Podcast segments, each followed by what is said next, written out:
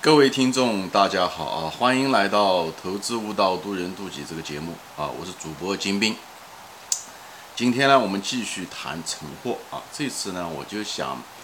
谈一些案例吧啊，就是或者是一个行业啊。嗯，主要的是谈什么呢？就是单一品牌啊，这单一品牌跟存货之间的关系啊。啊，一个真正好的企业，其实。呃，它品牌越少越好，就是它的型号越少越好，啊，因为真正一个管理能力很强，或者是这个市场的策略好的，呃，能把这个单一品牌做得好，那是最理想的状况。那为什么呢？呃，因为这个它品牌一单一，它存货就少，对不对？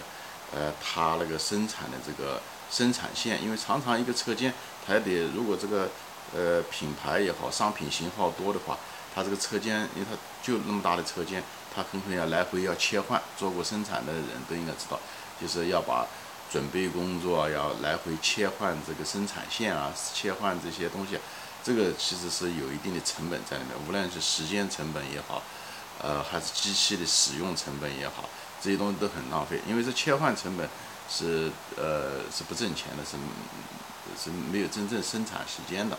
所以占用了嗯嗯大量的生产时间，所以这是一。第二呢，就是这个质量很难保证，因为你一旦产品要各种各样的产品的时候，中间的环节多啊，对不对？这个质量材料也好，工序也好，就变得变得散啊，就是散，就是不够专注，所以呢，你就很难把一个质量能够保持高的一个质量，或者保持稳定的质量嘛，这些东西。而且对工人的技能要求也比较高，因为他要做不同的产品啊，对不对？呃，要切换的时候，就是这些技能要求也很高。所以，而且你在买货的时候，你就买那些原材料的时候，备货的时候，这个呃，因为它品种多，所以它要跟各种各样的厂家呃打交道，而且管理啊、物流啊等等这些，这些这些其实都是费用，对不对？嗯，东西，嗯，要。做东西各种各样的做东西，所以它出次品的概率也大，所以这都是转换成费用。而且在营销上面的时候，在销售的时候也是一样的。你你的如果产品花样很多的时候，你对渠道的要求也比较高。而且即使是进了货架的时候，对不对？你各种各样的产品堆的人，人家商家也不愿意给你做这些东西。而且，呃，零售商的那个货架的那个呃空间都是有限的。而且往往你这个货品越多，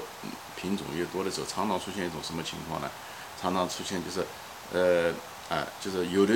货哎卖了以后断货，那热销了以后断货，有人呢放到那堆着呢没人要，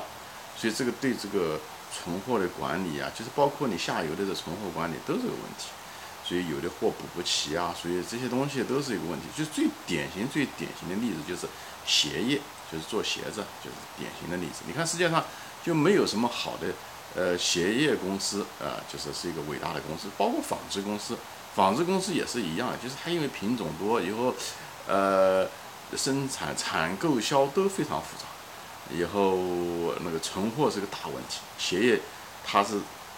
纺织业中的这个这个可能是最糟糕的那个，因为它不同的大小，对不对？嗯，大小也不一样，样式也不一样，材料也不一样，颜色也不一样，等等。而且这个式样还老换，一过时就没人要。以后所以大量的钱看上去鞋业的老板挺有钱的，其实根本没钱，他钱全是在存货上面。而且做过鞋业的人可能都有这种感觉，就是成本也不好控制。啊，以后大量的存货，所以你看世界上就没有好的鞋业公司。巴菲特曾经投资过鞋业公司，最后血本无归。都是这样的，所以这也不是个偶然。这世界上没有伟大的鞋业公司，没有，呃，我想前五百强 可能也没有鞋业公司，没有哪个富翁是鞋业或者是纺织业出来的，很可能这个跟这个有关系啊。反而是那种真正有品牌的，可能还要稍微好一点。直接涉及到这种生产的，真的不赚钱。所以这些鞋业公司啊，很很多都是，哎，都不断的要挪，总是像那种低成本的，对吧？嗯，像美国的鞋业以后移到亚洲，以后日本，以后韩国、台湾，以后再移移到大陆，现在呢往呃越南啊，就是孟加拉国移，所以你就能看得出来，一个鞋业就是一个典型的例子，鞋，因为你也想把鞋业做好，你就要得满足这些需求，哎，这些需求是有相当大的成本，就是个单一品种，所以就是还有个例子就是，哪怕在同一个行业中，它经营模式不一样，它也会出现。啊，嗯，比方说说苹果吧，跟诺基亚，苹果就那么对吧？它每次推它就推那么一种，每一代出来就那么一种的苹果，比方五或者五 S，它就这两个啊，就是很简单，所以它。呃，生产，对不对？物流它它产购销，它买来那些零件那些东西，它的物流都很好控制，哎，也生产程序也是相对来讲比较固定，这样的话它才能精益求精，对不对？哎，就是而且渠道啊各个方面，而且他打广告的时候他就很简单，电视上做广告，他就做他的一个品牌，不像诺基亚，你像诺基亚做广告的时候，它那么多品牌，它到底做哪一个？以后跟经销商呃合作的时候。呃呃，对不对？那那几百种、上千种，那么经销商怎么怎么跟他一块推销呢？到底是推哪个品牌呢？所以这些所有的东西都会被稀释。所以，而且这个电子产品一个最大的问题，它就是那个产品容易过时，哎，产品容易过时，这又是个大问题。所以呢，诺基亚最后被苹果干掉，它不仅仅是创新能力有限，而且它这个产品策略就出了问题，就是因为品种过多啊。啊，本身这个电子产品业又容易过时，然后他又搞了个产品策略，又有一个错误的策略，就是一堆各种各样的那个型号，上百种甚至上千种型号，那么最后造成大量的存货，以后营销上也也是一大堆问题，所以最后被干掉也是，也就是说讲白了，也是管理层不行了，管理层这个不动脑子，呃呃，没有实实际呃实在的就是研究市场和对产品本身。缺乏一个真正很深刻的了解，对市场了解的少啊，呃，所以我就跟你说一下，就从存货的角度来看，为什么一个单一的品牌或者相对简单的品牌，其实是一个呃好的一种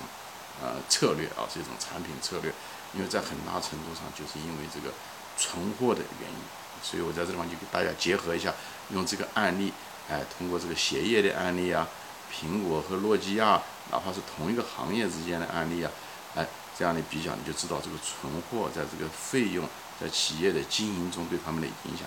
好吧？行，我们今天就说到这里啊，谢谢大家收看，呃，也欢迎大家转发，我们下次再见。